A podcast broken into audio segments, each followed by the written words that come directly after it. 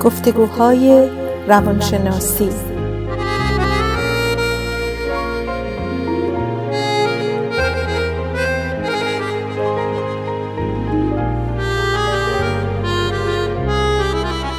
با دکتر سعیده ملک افضلی و دکتر شهرام اردلان.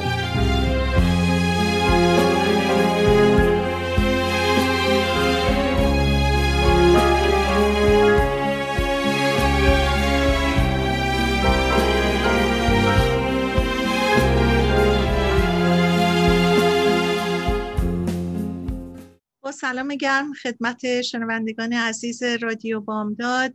در کنار دوست و همکار عزیزم دکتر شهرام اردلان هستیم بار دیگه و میخوام از دکتر اردلانم خواهش کنم که صحبتشون رو شروع کنن با شما. خیلی متشکرم دکتر ملک افضلی. منم میخوام سلام خدمت شما و شنوندگان عزیز رادیو بامداد بکنم و خوشحالم که یک هفته دیگه در کنار شما و کنار شنوندگان عزیزمون هستیم. خیلی متشکرم دکتر اردلان. همونطور که همیشه شما تاپیک‌های خیلی خوب رو انتخاب می‌کنین و امروز هم واقعا پیشنهادتون بسیار عالی بود که راجع به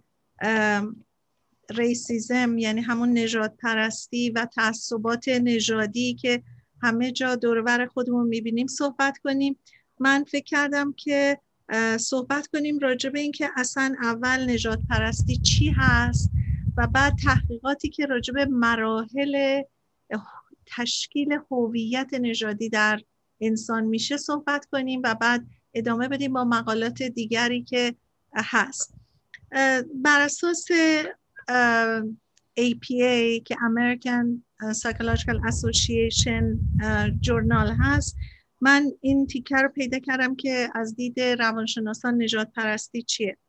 بر اساس مقاله‌ای که من خوندم، نژادپرستی یک سیستم پایه‌ریزی شد، پایه‌ریزی شده برای فرصت طلبی و ارزش بر اساس فیزیک ظاهری مثل رنگ و نوع مو هستش. این سیستم به طور غیر منصفانه افراد و گروه‌ها رو دچار کاستی و در حقیقت دیسادوانتج میکنه و صدمه به سلامتی و سلامتی جسمی و روحیشون میزنه.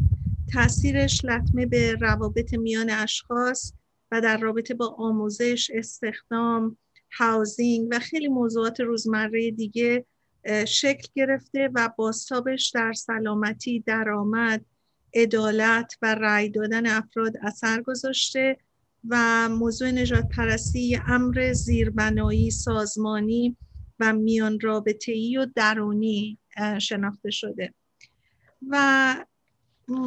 حتما شما که خب دکتر اردلان خودتون میدونین دکتر سو یکی از کسانی هستش که خیلی اسمش از نظر هویت‌های نژادی و فرهنگی میاد. یه مقاله‌ای که من میخوندم راجع به چطوری هویت نژادی شکل میگیره و دکتر سو به همراه دکتر اتکینسن و دکتر مورتن در سال هزار و نهصد و نود و سه این مدل رشد هویت رو عرضه کرد. مرحله اول مرحله در حقیقت کانفورمیتی که یک نگاه مثبت داشتن به ارزش‌ها و حتی ترجیح دادن فرهنگ غالب نسبت به فرهنگ و ارزش‌های خود شخصه، یعنی در حقیقت قسمت اول اون کانفورمیتی هستش که ترجمهش در حقیقت مطابقت کردن، وفق دادن، پیروی کردن از فرهنگ غالب، از یا نژاد غالب یا ارزش‌های غالب. مرحله دوم دیسننس هستش که ناهنجاری من ترجمهش کردم و اون گیجی و گنگی در مورد متناقض بودن ارزشمندی و بی‌ارزشی در مورد خود و دیگران، مثل گروه خود و گروه‌های دیگه، یک گیج و گنگی در اون شرایط به نام دیسننس هستش. مرحله سوم که مرحله رزیست، رزیستنس و ایمرژن هست، مقاومت و قوتور شدن، یعنی فعالانه فرهنگ غالب و جامعه غالب رو رد کردن و قدردانی از جامعه خود و افراد گروه خود. مرحله چهارم اینتروسپشن، یعنی تأمل و تفکر و درونگرایی که عدم قاطعیت در مورد ریجکت کردن باورها و تضاد بین وفاداری و مسئولیت نسبت به گروه خود و احساس استقلال درونی. و مرحله پنجم که مرحله آخر هستش integrative awareness به معنی آگاهی از یکی بودن و ادغام شدن. و این مرحله حس خود بودن و رضایت از هویت فرهنگی خود و تمایل زیاد و محکم به حذف هر گونه ستم و نادیده گرفتن به هر شکل و فرمه. یعنی برای هر یک از نژادهای سیاه و سفید و همجنسگرایان هم مراحل همجنس مراحل مختلف رشد هویت اونها از نقطه نظر روانشناسی که تعریفات زیادی هم شده با این تفاوت‌ها در مراحل مختلف نشون داده شده. بله، خیلی متشکرم از مقدمه‌ای که گفتین دکتر ملک افضلی.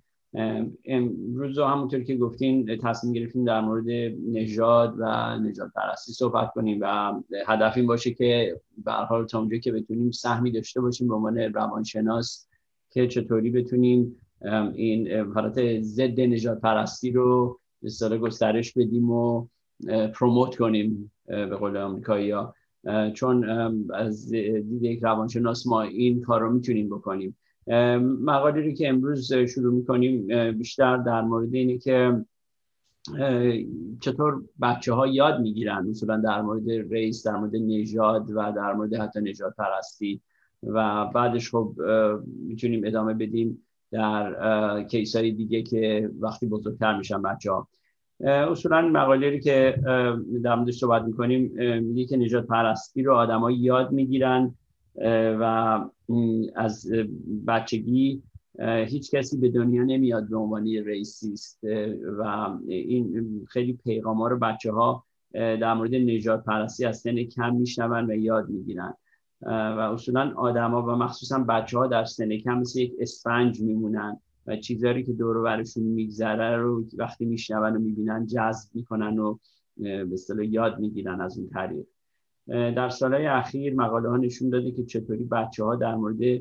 نژادپرستی یاد میگیرن، ولی هنوز هیچ فرمولی متاسفانه نیومده بیرون که نشون بده چطوری ضد نژادپرستی رو به اصطلاح از بین ببریم. ولی خب از این طرف دیگه شاید که سخت باشه که نژادپرستی رو کاملا از بین ببریم، ولی کاری که میتونیم بکنیم اینه که با یاد دادن خیلی چیزا به بچه ها و جوونا یه کاری کنیم که نسل اونا از نسل ما بهتر بتونه با این مثلا نژادپرستی و مثلا با نژادهای متفاوت بهتر بتونه برخورد بکنه. ما همونطور که گفتم نژادپرستی رو در اجتماع یاد میگیریم، اینطور نیست که به اصطلاح به دنیا بیایم که بدونیم چی هست و چون آدم ها هم انعطاف پذیر هستیم میتونیم به هم نظرامون هم عوض بشه. یعنی کسی که اگر نظری در مورد یک نژادهای مخصوصی داشته میتونه اون شخصی حتی اگه نژادپرست باشه میتونه عوض بشه و همونطوری گفتم هیچ کس نژادپرست به دنیا نمیاد. یکی از سوالایی که همیشه خب به عنوان روانشناس میخواستیم ما بدونیم یا روانشناسا میخوام بدونن اینه که بچه‌ها در کی در مورد نژاد یاد میگیرن. اصولا چیزی که مهم است اینه باید بدونیم که اصولا نژاد یه چیزی نیست که معنایی داشته باشه، ما به اصطلاح معنا رو بهش میدیم. مثلا تو اجتماع خودمون اگر نگاه کنیم، ما در آن در آمریکا زندگی میکنیم، مثلا می‌بینیم در همین آمریکا چطور در مورد یک نژادهای یک به اصطلاح چیزای استریوتایپی هست که ملت میگن در مورد افراد، حالا چه خوب چه بد. در مورد خوب بگیم مثلا در مورد سیاها، خب مثلا میگن اوه همه سیاها مثلا بسکتبالیست خوبی هستن. خب این کاملا یه چیزیه که میتونه اشتباه هم باشه، شاید دل تعداد زیادشون برن به این سمت مثلا بسکتبالشون خوب باشه، ولی همه که اینطور نیستن. یا مثلا در مورد ایژیانا مثلا بگیم بچهای ایژیان بگیم همه درس خونن، همشون میخوان موفق بشن. یا در مورد مکزیکا شاید بگیم زحمتکش هستن. به هر حال معنا رو ما به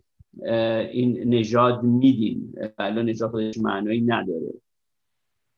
ما خیلی از محققین و ریسرچ‌ها از سنای کم شروع کردن این مسئله رو ببینن در چه سنی بچه‌ها این چیزا رو یاد میگیرن در مورد نژادهای مختلف. یکی از ریسرچ‌هایی که انجام شده نشون داده که بچه‌های بین شش تا دوازده ماه یک ارجحیتی نشون میدن که با اعضای هم نژاد خودشون باشن. در و یک ریسرچ دیگه نشون داده که در هفت ماهگی در یک به اصطلاح شرایط نامعلوم در uncertain condition بچه‌ها بیشتر به افراد هم نژاد خودشون نگاه میکنن، یعنی میخوان نوع تصدی پیدا کنن، و در نه ماهگی بچه‌ها صورت‌هایی رو که شبیه نژاد خودشون هست و بیشتر با آهنگای هپی و خوشحال رپ میدن و نژاد دیگر رو با آهنگای غمگین. یعنی خیلی در سن کم حتی این مسئله رو این بچه‌ها یاد گرفتن. البته محققین میگن دلیل چیزی که اینا رو می‌بینیم این چیزی نیست که این به اصطلاح در درون این بچه‌ها بوده، این چیزی که بچه‌ها اون ندیدن، مثلا افرادی که شبیه خودشون نیستن. یعنی مثلا اگه بچه سفیدپوستی باشه ترجیح میده به قیافه‌های سفیدپوست نگاه کنه، دلیل نیست که از سیاه‌ها یا مثلا از میدل ایسترن، ایژن اینا بعدش بیاد، که خب ندیده، مسلماً اون چیزی که بیشتر دیده نگاه میکنه.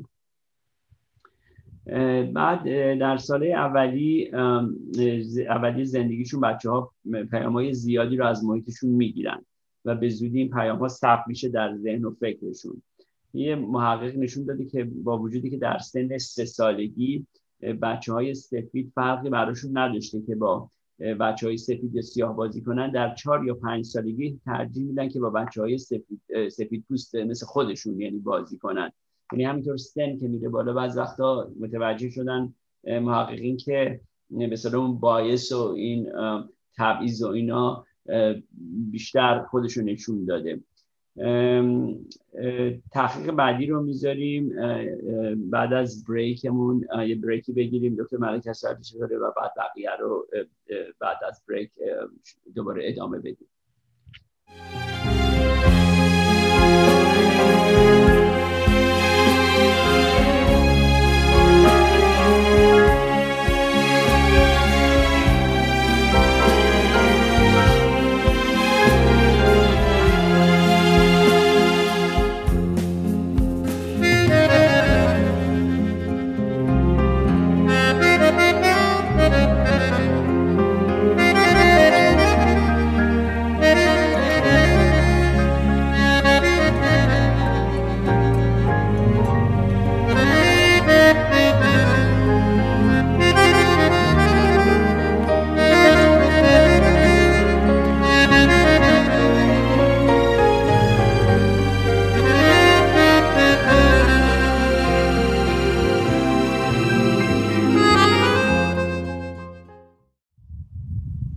برمیگردیم و با دکتر شهرام اردلان هستیم در گفتگوهای روانشناسی و امروز داریم در رابطه با نژاد چیه و نژاد پرستی کدومه صحبت میکنیم و اطلاعات زیادی در این زمینه ها در طی دهه ها جمع شده و به خصوص در بیست و پنج سال اخیر بسیار روانشناسان و محققین در این مورد مسائل مختلف رو دنبال کردن، ولی امروز ما در مورد این که نوزادان و کودکان چگونه اصلا مسئله نژاد رو میفهمن و چجوری رشد میکنن با این موضوع صحبت میکنیم. دکتر اردلان متشکر از اینکه قبول کردین برنامه رو و همین که پیشنهاد کردین در این مورد صحبت کنیم، چون من فکر میکنم مسئله نژاد و نژاد پرستی یک موضوع واقعا همگانی هستش و یه طیف بزرگی رو در بر میگیره و خواهش میکنم ادامه صحبتتون رو بفرمایید. خیلی متشکرم. داشتم میگفتم که یکی از محققین نشون داده که همینطور که سن میره بالا با وجودی که بچه‌هایی که در سن سه سال سه سالگی شاید فرقی براشون نداشته باشه که با هم به اصطلاح نژاد خودشون بازی کنن یا نه، ولی در چهار یا پنج سالگی این این تر، اینو ترجیح میدن که با بچه‌های مثل خودشون بازی کنن. بعد یک محققین دیگه یه نشون دادن که بچه‌های سفیدپوست مثلا مخصوصا در سن سه یا چهار سالگی وقتی قیافه آدمای سیاهو یا ایژین رو میبینن بیشتر با عصبانیت اونا رو ربط میدن، ولی قیافه سفید دوستا رو با احساس مثبت و پوزیتیو به اصطلاح ربط میدن. ولی بچهای سیاه‌پوست این تفاوت رو نشون نداده بودن توی این توی این ریسرچ. در سن پنج و شش سالگی دیده بودن که افراد این ترجیح درون گروهی رو به اصطلاح این گروپ پرفرنس که با خودشون باشن بیشتر شده بوده و تقویت هم می شده. مثلا نشون داده که در موقعی که بچه ها میرن مدرسه، مثلا اگه فکر کنین یک بچه سفید پوست میرفته که خیلی افرادی که میدیده دور و بر خودش شاگردای سفید پوستن و میبینن یه بچه سیاه پوست کسی که بیشتر میفرستنش پیش مدیر از کلاس، و از این طرف دیگه وقتی تو کلاس میخونن از همه یواشتر میخونه این پسر سیاه. چیزایی که قبلا شاید تو خونه شنیده باشه چیزایی در مورد سیاه ها، این بیشتر تقویت میشه، این کلیشه هایی که شنیدین استریوتایپ هایی تقویت میشه و فکر میکنه خب اینا درسته دیگه حتما، و دیگه هیچ وقت بر نمیگرده که مثلا چه امکاناتی برای این شخص بوده یا نبوده که به این حالت رسیده. به هر حال همینطور که سن میره بالا، در سن نه تا یازده سالگی بچه‌ها کاملا در مورد تبعیض و دیسکریمینیشن میفهمن و جالب بوده یک بازی به اسم Guess Who یعنی حدس بزن کی رو وقتی انجام داده بودن، وقتی میباست به اصطلاح شناسایی کنن یک اشخاصی رو که از یه عده‌ای که سیاه و سفید پوست بودن، و با وجود خب خیلی راحت بوده که اولین سوال بکنه مثلا این شخص سفید بوده یا سیاه بوده. بچه‌های هشت و نه ساله خیلی راحت در مورد نژاد میپرسیدن، در مورد سفید یا سیاه، ولی وقتی به سن ده یا یازده میرسن بچه‌ها خیلی به اصطلاح با اکراه میخوان در مورد نژاد بپرسن، یعنی انگار میفهمن که اگر شاید در مورد نژاد صحبت کنن یه مقدار بی‌احساسی دارن نشون میدن و برای همین این سنسیتیویتی رو نمیخوان نشون بدن. در قسمت بعدی میخوام در مورد یک بحثی صحبت کنم که چطور خانواده ها با همدیگه در مورد نژاد صحبت میکنن، و محققین نشون دادن که به اصطلاح چهار نوع هست که خانواده ها با همدیگه در مورد نژاد به اصطلاح پیامشون رو نشون میدن. اولی اینی که بهش میگن، حالا آمریکاییشو میگم انگلیسیشو میگم cultural socialization، یعنی بیشتر پیامی رو میدن که در مورد غرور نژادی باشه، یعنی افتخار میکنن به نژادشون. مثلا اگه شخص سیاه‌پوست باشه از آفریقا افتخار میکنه که از آفریقاست. در مورد ما هم خودمون که ایرانی هستیم مثلا به جای اینکه قایم کنیم هستیم مثلا با افتخار بگیم ما پرژن هستیم، ایرانی هستیم، و به اصطلاح حالت نژاد و میراثمون رو خیلی با افتخار نشون بدیم. این میگن یکی از بهترین نوعهایی است که خانواده ها میتونن با بچه هاشون به اصطلاح این مسئله رو، مسئله نژاد رو بیارن به وسط. مسئله یا حالت دوم اینه که به اصطلاح preparation for bias یا آمادگی برای این تبعیض، که میگن اونم بد نیست، چون اگر در اجتماعی مثلا مثل آمریکا که خب سیاه سالهای سال که دیدن تبعیض نژادی بوده، بعد نیست که خب خانواده پدر مادرها بگن به بچه‌هاشون که همچین چیزی هست در موقعی که به سنی برسن که بخوان برن بیرون. مثلا خب باید مواظب باشی، یا مثلا در سن جوون مثلا یه پسر سیاه هست خب مسلماً بعد نیست بهشون بگن مراقب باش، اگه میری یه جا کار خلافی میکنی یه پلیسی میاد در نرو، باش. واسه آمادگی رو نشون بدن که تو شاید بیشتر مثلا تارگت باشی، در هدف اینا باشی. سومی هست بهش میگن promotion of mistrust، به اصطلاح حالت عدم اعتماد رو داره خیلی میاره وسط. میگن این چیز خوبی نیست چون بیشتر باعث میشه که افرادی که اینو بیشتر نشون میدن به حالت اضطراب و افسردگی و اینا برسن. و آخریش که خیلی خانواده های سفید پوست از این مسئله استفاده میکنن و دکتر ملک افضلی شما بیشتر در این صحبت خواهید کرد، بهش میگن egalitarianism، یعنی همه چی برابری، یعنی همه نژادها مثل هم هستن، هیچ فرقی بینشون نیست. و اون خب کاملا نشون میده که به اصطلاح اینجور افراد نمیخوان صحبت کنن در مورد نژاد و یه حالت انگار که سویپ آندر دی کارپت میخوان قایم کنن این مسئله رو. ولی خب همونطور که تحقیقات نشون داده شماره یک و دو، یعنی که خیلی در با غرور آدم در مورد نژادش صحبت کنه و آمادگی برای تبعیض نژادی داشته باشه، کامبینیشن این دوتا خیلی بهتر هست و افراد سالمتری رو بار میاره تا به سال این colored blindness و چیزی که همه چی برابر هست. من اینجا صحبتم رو تمام میکنم. دکتر ملک افضلی، میدونم شما میخواین بقیه این مقاله رو ادامه بدید.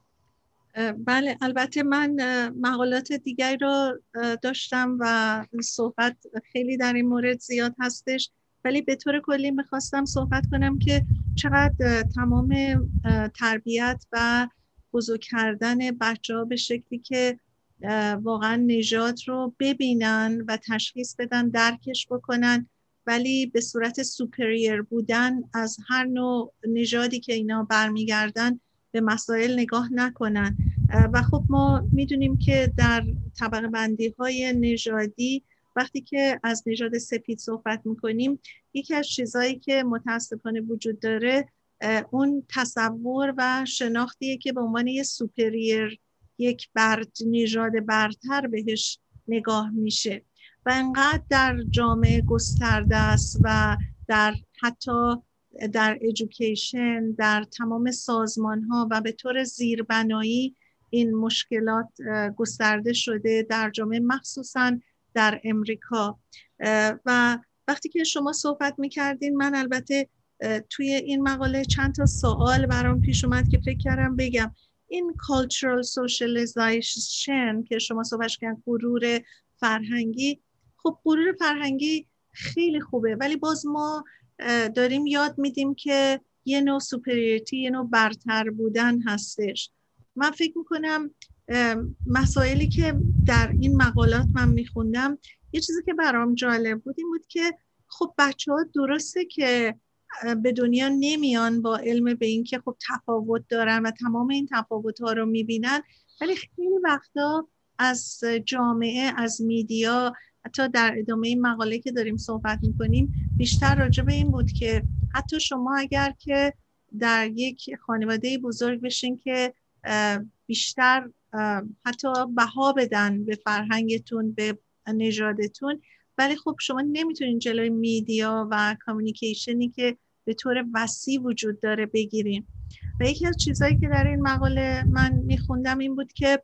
پدر مادرهای سفید با بچه هاشون خیلی کمتر صحبت میکنن راجع به نژاد و صبر میکنن تا این بچه ها برسن به یه سنی که خودشون یه مقداری آموخته هایی از جامعه و اطرافشون داشته باشن، بعد با اونها صحبت میکنن. در حالی که در جامعه،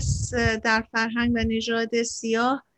اونها به عکس از بچگی با این بچه ها صحبت میکنن. علتش هم اینطوری که من در این مقاله میخوندم آپریشن هایی هستش که این نژاد از جامعه میگیره و اینا یه مقداری مجبور هستن که بچه هاشونو جوری تربیت بکنن که اینا بتونن توی جامعه از خودشون دفاع کنن و یا حتی مواجه نشن با مشکلاتی که در این جامعه هست. ما خودمون زمانی که جورج فلوید براش این اتفاق افتاد دیدیم که توی میدیا با خیلی از پدر مادرها که صحبت میکردن، پدر مادرها گریه میکردن، میگفتن که ما چطوری میتونیم بچه هامونه وقتی میرن بیرون نگرانشون نباشیم که اینا یا زخمی یا کشته نشن به خاطر اتفاقاتی که در جامعه میفته. بنابراین جامعه یه اصل بزرگی در گسترش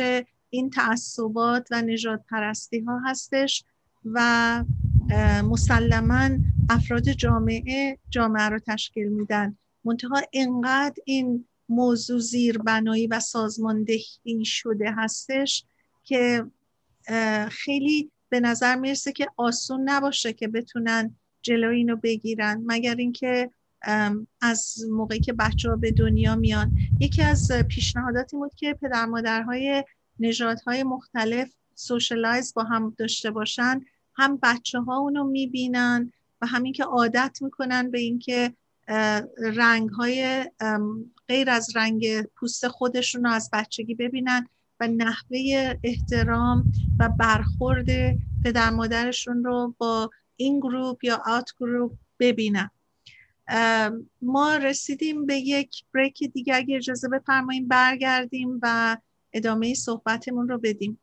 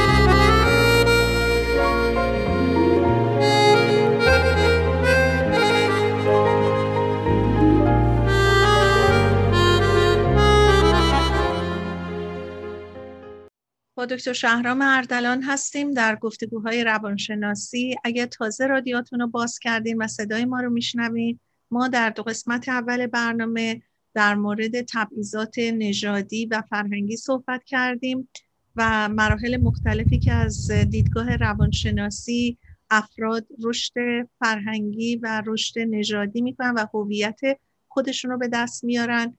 از اینکه نوزادان در زمانهای مختلف رشد چگونه اطراف خودشون رو درک میکنن، حس میکنن و مسائلی رو که در جهان اطرافشون میبینن به هر صد برای خودشون اینترپرت میکنن، بازگویی میکنن، میبینن. بسیار بر اساس مقالاتی که ما میخونیم مسائل unobserved یعنی دیده نشده هست که بچه ها به صورت اسفنج دارن ابزور میکنن از دنیای اطرافشون. دکتر اردلان بفرمایین در ادامه صحبت ها. بله، من میخواستم یه چیزای اضافه کنم روی مطالبی که شما پیش کشیدین. یکی این که درسته در مورد اون ریشال پراید به اصطلاح کالچورال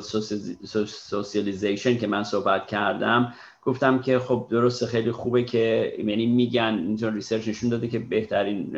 نوع این هست که برای کسایی که مخصوصا خب اپرس شدن خیلی ریشال پراید و هریتیجشون رو نشون بدن و این خب من فکر کنم خوب شد که شما این مسئله رو آوردیم وسط، چون این در مورد این نیست که ما فکر کنیم بریم بگیم مثلا ما خب ایرانی هستیم و ما برتریم. نه، این مسئله فقط اینه که بگیم نه ما هم ما فرهنگی داشتیم، کالچری داشتیم و خیلی هم ازش پراود هستیم، همونطور که هر کسی دیگه ای ایژن کالچر should be proud of theirs. مثلا سیاها بعد از به اصطلاح هریتیج آفریقاییشون پراود باشن و هدف بیشتر این هست و چون خب خیلی وقتا اگه آدم نشون نده و پروموت نکنه به اصطلاح فراموش میشه و آدم فکر میکنن یه ده و نمیبینن اون ماجوریتی کالچر نمیبینن. حالا شاید این فرق کنه در اگه ما در ایران زندگی میکردیم، چون خب دیگه اکثریت میشدیم اونجا، شاید بعد اون موقع یه مقدار حساس‌تر بودیم مثلا برای اشخاصی که مثلا از افغانستان اومدن یا جاهای دیگه که مثلا میگه اینا هم شاید فرهنگای خودشون رو به این نوع دیگه‌ای دارن و با اونا رو با یک دیده بازتر نگاه کنیم. و چیز بعدی بود که خب مسلماً برای سفید پوستای توی آمریکا خب چون مجاریتی به اصطلاح کالچر بودن راحت تره که در مورد ریس صحبت نکنن، چون خب اولا خب براشون اینی که فکر میکنن که اگر صحبت کنن شاید احساس کنن که خب حتما باید بلیم بشن روی چیزایی و برای همین نمیخوان زیاد در مورد این مسئله صحبت کنن. ولی از طرف دیگه هم شاید نمیدونن، یعنی نه که آدم میخواد تقصیر بندازه که نشون مقصرن و نمیخوان در مورد مثلا گناهی کردن، گناهی هم نکردن، خیلیاشون واقعا شاید نمیدونن، شاید دوست داشته باشن، شاید خیلیاشون که بدونن در مورد فرهنگای یا کالچر دیگه. حالا این اتفاقا می‌خواستم اینو بکشونم توی مسئله‌ای که الان خب خیلی به اصطلاح حاد هست در مورد این critical race theory که پیش اومده و الان خب خیلی ها میگن که باید ما در مدارس یاد بدیم که در مورد گذشته آمریکا خب مثلا فقط در مورد سلفیدای آمریکا صحبت نکنیم، مثلا در مورد استیوری و بردگی اینا صحبت کنیم، چون میگن اونم part of فرهنگ آمریکا بوده، چرا چرا میخوان قایمش بکنیم؟ و من قبول میکنم اینو، یعنی آدم نباید، یعنی اگر وقتی که بوده part of cultureتون اگه حتی منفی هم بوده خوبه که آدم صحبت کنه و یاد بگیره و جلو بره طوری که از یاد گرفتنش این دوباره تکرار نشه. درسته. خب ما میدونیم که در مثلا فرهنگ همین نژادی آریان ها که خب هیتلر بر اساس اون چه جنگ هایی کرد و چه فجایعی در دنیا به وجود آورد و چقدر زیربنای این مسئله پراید به اصطلاح نژادی بود که اتفاق افتاد. ولی خب در طول تاریخ بعد از اون فیلم ها از اون درست شد و خیلی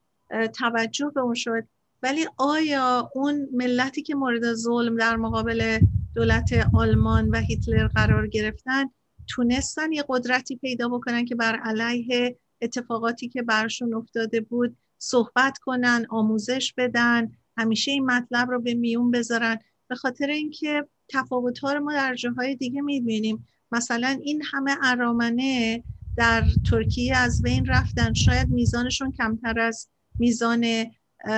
کلیمی هایی که در اون جنگ های به اصطلاح نژادی آلمان اتفاق افتاد تعداد اینا کمتر نبود، ولی هیچ وقت به عنوان یه ملت اون قدرت رو پیدا نکردن که بتونن همش اینو بازگو بکنن و هر جا اومدن یه صحبتی بکنن تقریبا سرکوب شدن. کلن قدرت داشتن، حالا نمیدونم متاسفانه شاید هم خوبه هم یه جاهای اشکال داره، چون این قدرتی که هست بازم در توازن نیست. مثلا اگر ارمنی هایی که در ترکیه انقدر از بین رفتن و کشته شدن اگه اونها هم میتونستن همون قدرت رو پیدا بکنن، خب خیلی میتونستن بر علیه اتفاقاتی که در ترکیه برای اونها افتاد صحبت کنن، ولی ما میبینیم هیچ وقت نمیشنویم راجع به اون. بله خب همیشه متاسفانه اقلیت ها هستن که من فکر میکنم هدف اینه که هدف بحث امروز اینه که یه کاری کنیم که جامعه هایی که در اکثریت هستن و زندگی میکنن کالچر اکثریت شانسی بده به به سلام کالچر و فرهنگ اقلیت که خودشون رو نشون بدن و من فکر کنم این برای همه خوب خواهد بود، نه تنها فقط برای گروه اقلیت، برای گروه اکثریت هم خوب هست، چون به هر حال ما هم آدم هستیم یاد میگیریم چیزایی از هم دیگه. همینطور که مثلا آدم میاد اینجا تو آمریکا میبینه که چقدر انواع اقسام غذاهای متفاوت از اقلیت‌های متفاوت هست و خودم لذت میبره. خب در هر فرهنگ هم آدم میتونه چیزایی یاد بگیره. من از تجربه خودم میخوام بگم توی دانشگاه وقتی هاوارد یونیورسیتی وقتی که بودم، خب میگم بیشتر در اونجا سیاه‌پوست بیشتر بودن و تو خیلی از کلاس‌ها حالت غیر از اینکه به اصطلاح با یوروسنتریک رو نشون میدادن که تو آمریکا هست، به اصطلاح از سفیدپوستای آمریکا از که از اروپا اومده بودن و اینا، بیشتر این حالت افروسنتریک هم مثلا خیلی نشون میدادن، افروسنتریسیزم که مثلا خیلی چیزاش فرق میکنه، مثلا یکی از برخوردش که ما هم شاید داشته باشیم مثلا حالا ما شاید میدید ایسترن هستیم، مثلا ما خب راحت‌تر شاید بتونیم احساساتمون رو نشون بدیم و برای خیلی از سفیدپوستا و مخصوصا تو آمریکا که خیلی میخوان همیشه تو کنترل باشن و هیچ وقت به اصطلاح پرسپایر خودشون ندن که مثلا عرق کردن یا عصبانی شدن، همیشه خیلی کام خیلی کلکتد و من خب همیشه اینو بحث میکردم با خیلیام، میگفتم که اوکی آدم حتی عصبانیتش هم دیگه در مورد انگل و اینا هم صحبت کردیم نشون بده، حالا این چیز فرهنگی هم میشه، ولی تا زمانی که خب میگن بی احترامی نشه اینا و هیچ چیز بدی نیست. ولی همونطور که میبینیم خب توی حتی سیاست آمریکا اینا میخوان مثلا یه نفری که سیاه پوست باشه میگن an angry black man یا angry black woman. مثلا من فکر میکنم حتی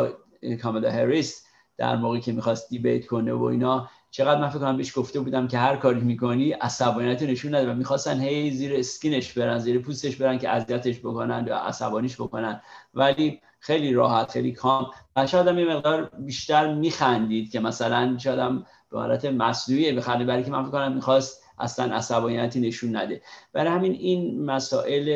به اصطلاح نژادی اینا همیشه هست و من میگم خیلی خوب آدم باز کنه، در موردش صحبت کنه و بتونیم همدیگر رو قبول کنیم. اتفاقاً یک مقاله دیگه بود از دکتر کراس که بین سالهای هزار و نهصد و هفتاد و یک، هزار و نهصد و نود و یک و دو هزار و یک تایید و تاکید بر این مقالات بود و اونم تحقیق در مورد اینکه چجوری هویت اصلا بلک و هویت به اصطلاح نیگرسنس بهش میگن، اون هویت اصلا پدیدار میشه و اونم خیلی جالبه، مثل هویت کلی که راجب صحبت کردیم در مورد نژاد و فرهنگ، اونم به این صورت هستش که نژاد و در حقیقت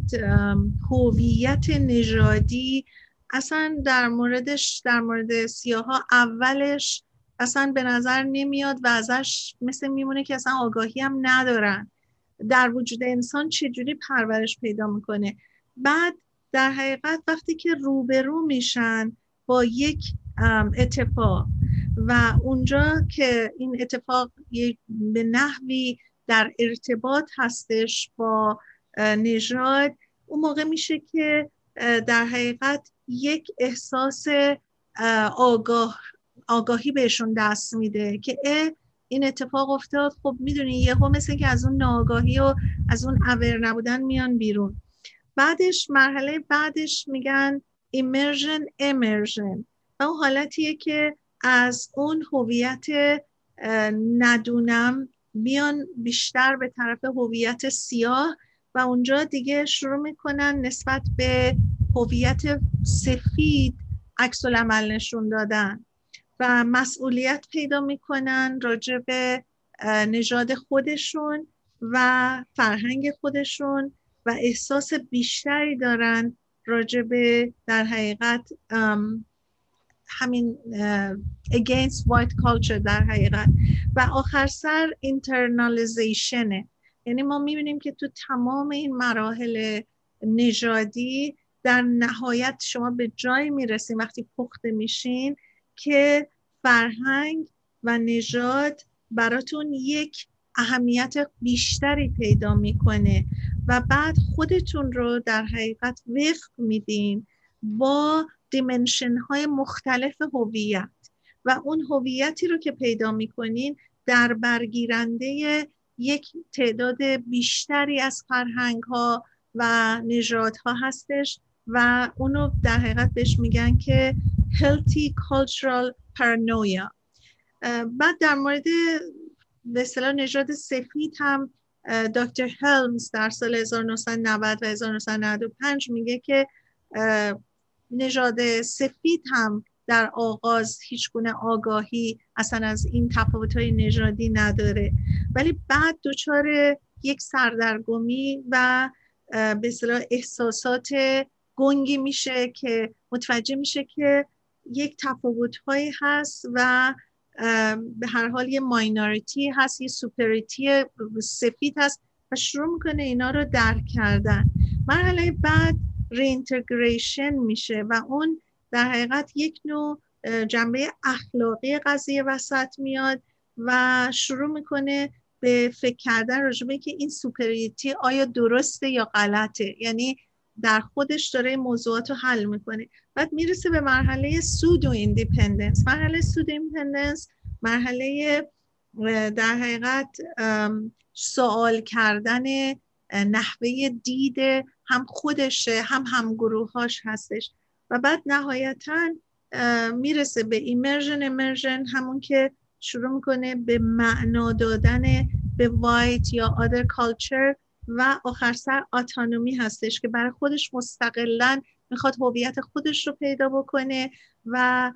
شروع میکنه رسپکت گذاشتن برای هویت‌های فرهنگی و نژادی دیگه. این در حقیقت یک سیر طبیعی روانی یه آدم سالمه که چجوری چه بلک باشه چه وایت باشه، این مراحل رو میگذرونه و در هر کدوم نهایتا یک نوع اینترنالیزیشن، یک نوع اتانومی هستش که اهمیت میدن به بقیه کالچرها، درک بقیه فرهنگ‌ها و هویت‌ها و استقلال تصمیم و نهایتاً عکس العمل‌های خودشون. یکی از چیزهای جالبی دیگه هم که تو این مقاله ها من دیدم این بود که چطور یک یکی از تحقیقاتی که کرده بودن، ریسرچ های در سال هزار و نهصد و چهل، یعنی خیلی سال پیش، که دیده بودن که بچه های سیاه پوست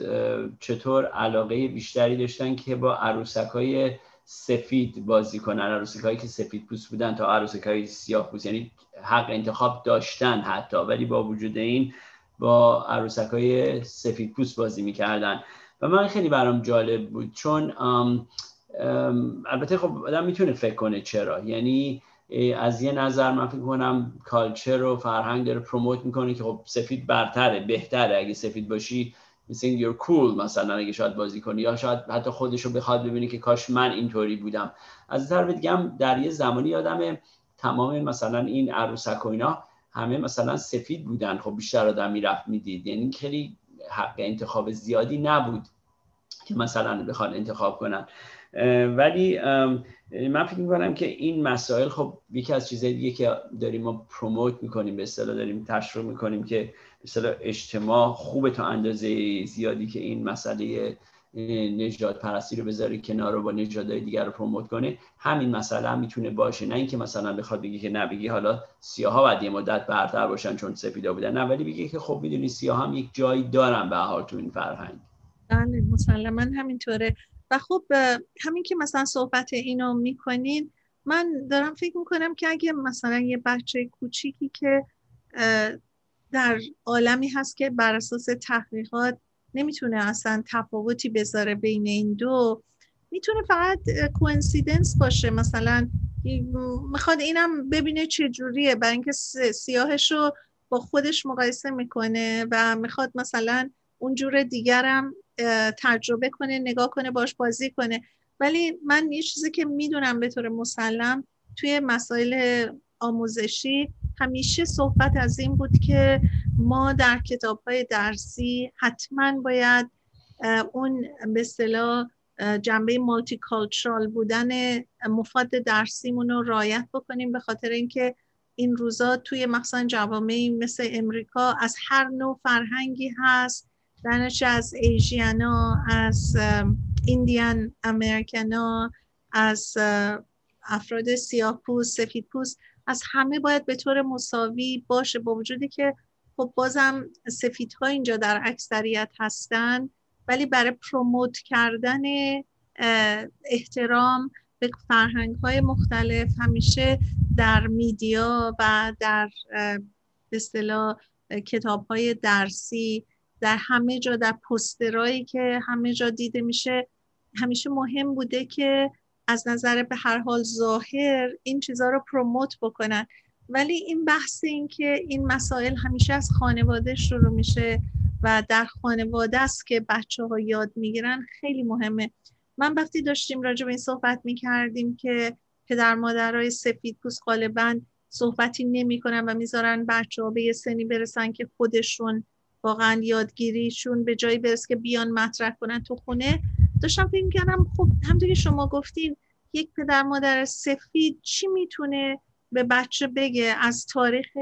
گذشته‌ای که واقعا خب خیلی نمیتونه بهش مغرور باشه، به بچه چی بگه؟ بگه مثلا میری بیرون مواظب سیاها باش، و اینکه بچه‌ها اصلا با یک دید متفاوتی تو جامعه مسائل رو یاد میگیرن.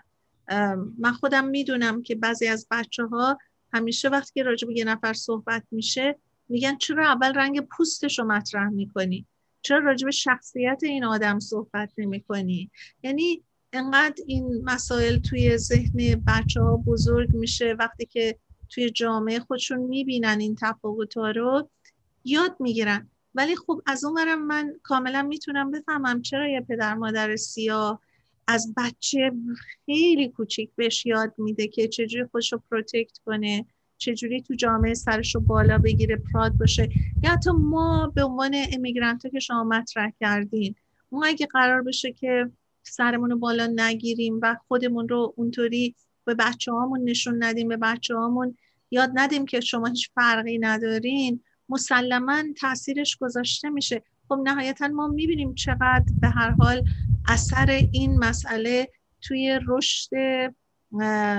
حداقل استاتسی که تو جامعه پیدا میکنیم ما به بچه هامون یاد دادیم و موفقیت های بچه هامون رو به هر حال میبینیم که خودشون رو هیچ کمتر نمیدونن و واقعا هم خوب نیستن، برای اینکه اینجا به دنیا اومدن، اینجا بزرگ شدن، ولی همینقدر که به هر حال یک فرهنگ دیگه دارن طول میکشه برای اونها هم که بتونن تمام این تفاوت‌ها رو ببینن، بدونن غرور داشته باشن به اسم متفاوتی که دارن، به فرهنگ متفاوتی که دارن و پدر مادرها میتونن نقش بزرگی داشته باشن. مثلا جشن‌های مختلفی که تو فرهنگ ما هست، پدر مادرها برن تو مدارس این فرهنگ رو گسترش بدن، یاد بدن به بچه‌ها، بچه خودشون هم احساس غرور بکنه از این مسئله. بله، من میخواستم ضمناً در مورد یک شورت فیلم به اصطلاح صحبت کنم که خیلی پاورفول هست، خیلی خیلی من فکر میکنم برای کسی که بخواد در مورد اصولا نژاد بیشتر بفهمه واقعا و ببینه که اثرات منفی که میتونه بذاره نژاد پرستی روی سفید و سیاه ها، فرق نمیکنه واقعا. این یه فیلمی هست به اسم سکین، یعنی پوست. سکین در سال دو هزار و نوزده جایزه اکادمی اوارد، به اصطلاح جایزه اسکار رو برده به اسم شورت فیلم. فقط حدود بیست و یک دقیقه اونطورا هست و من فکر خیلی توصیه میکنم که شنوندگان عزیز نگاه کنن این فیلمو. البته اصلا برای بچهای کوچیک جالب نیست، یه ذره من فکر کنم میچور آدینس باید باشه، با وجودی که هنرپیشه اصلیش یه بچه است، ولی خب خیلی پیغامی که میده، مسیجی که میده خیلی خیلی پاورفوله و خیلی من فکر کنم نشون میده که اصولا با ریسیزم، با نجات پرستی همه بی... یعنی we all lose، هیچ کسی برنده این وسط کسی نیستش.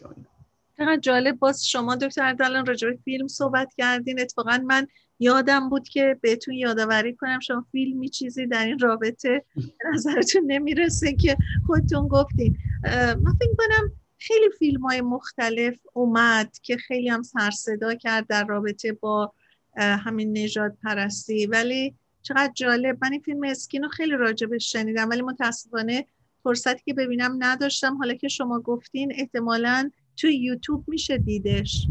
بله بله، توی یوتیوب اگه گوگلش بکنین میاد و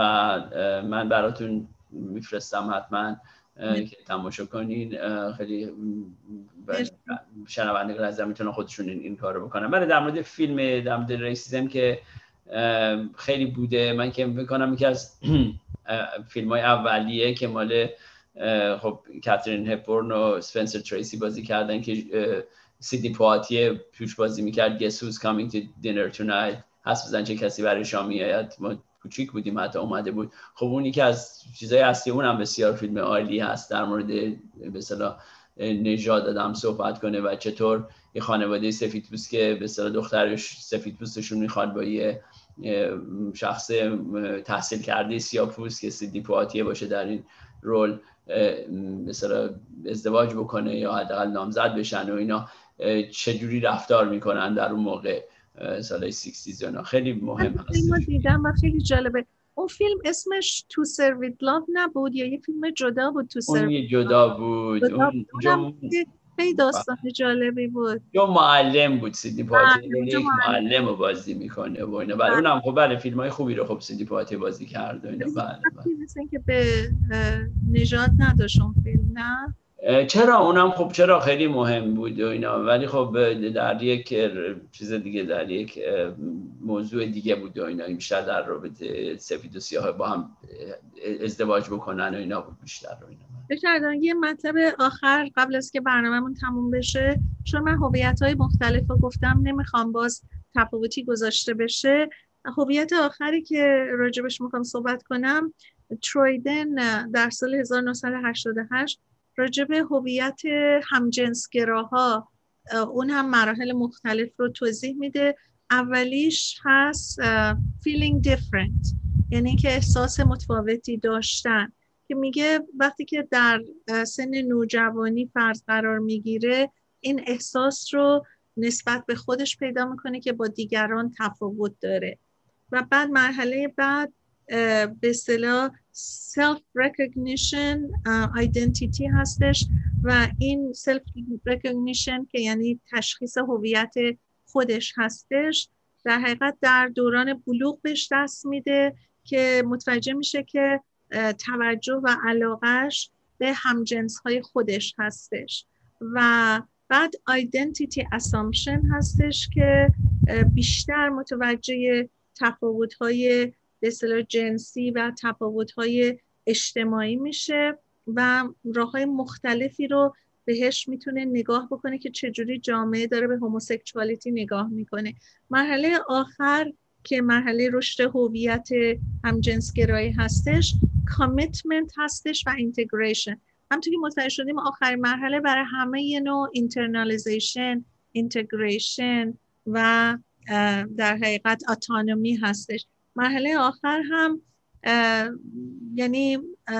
دوست داره که خودش رو تو جامعه نشون بده که دیگه بگه من ادابت کردم خودم رو با همجنسگراها و نشون بده که کی هستش و باز همون جنبه اتونومی و خود بودن و اینها. به هر حال به پایان برنامه‌مون رسیم دکتر اردلان. اگر که صحبت نهایی دارین بفرمایین، وگرنه با شنوندگان عزیز خداحافظی کنیم. خیلی ممنون یک بار دیگه از صحبت‌های روانشناسی در خدمتتون. هفته آینده برمیگردیم با دکتر شهرام اردلان و در مورد یک تاپیک دیگه روانشناسی باهاتون صحبت می‌کنیم. هفته بسیار خوبی داشته باشین و شما رو به خدای بزرگ می‌سپاریم.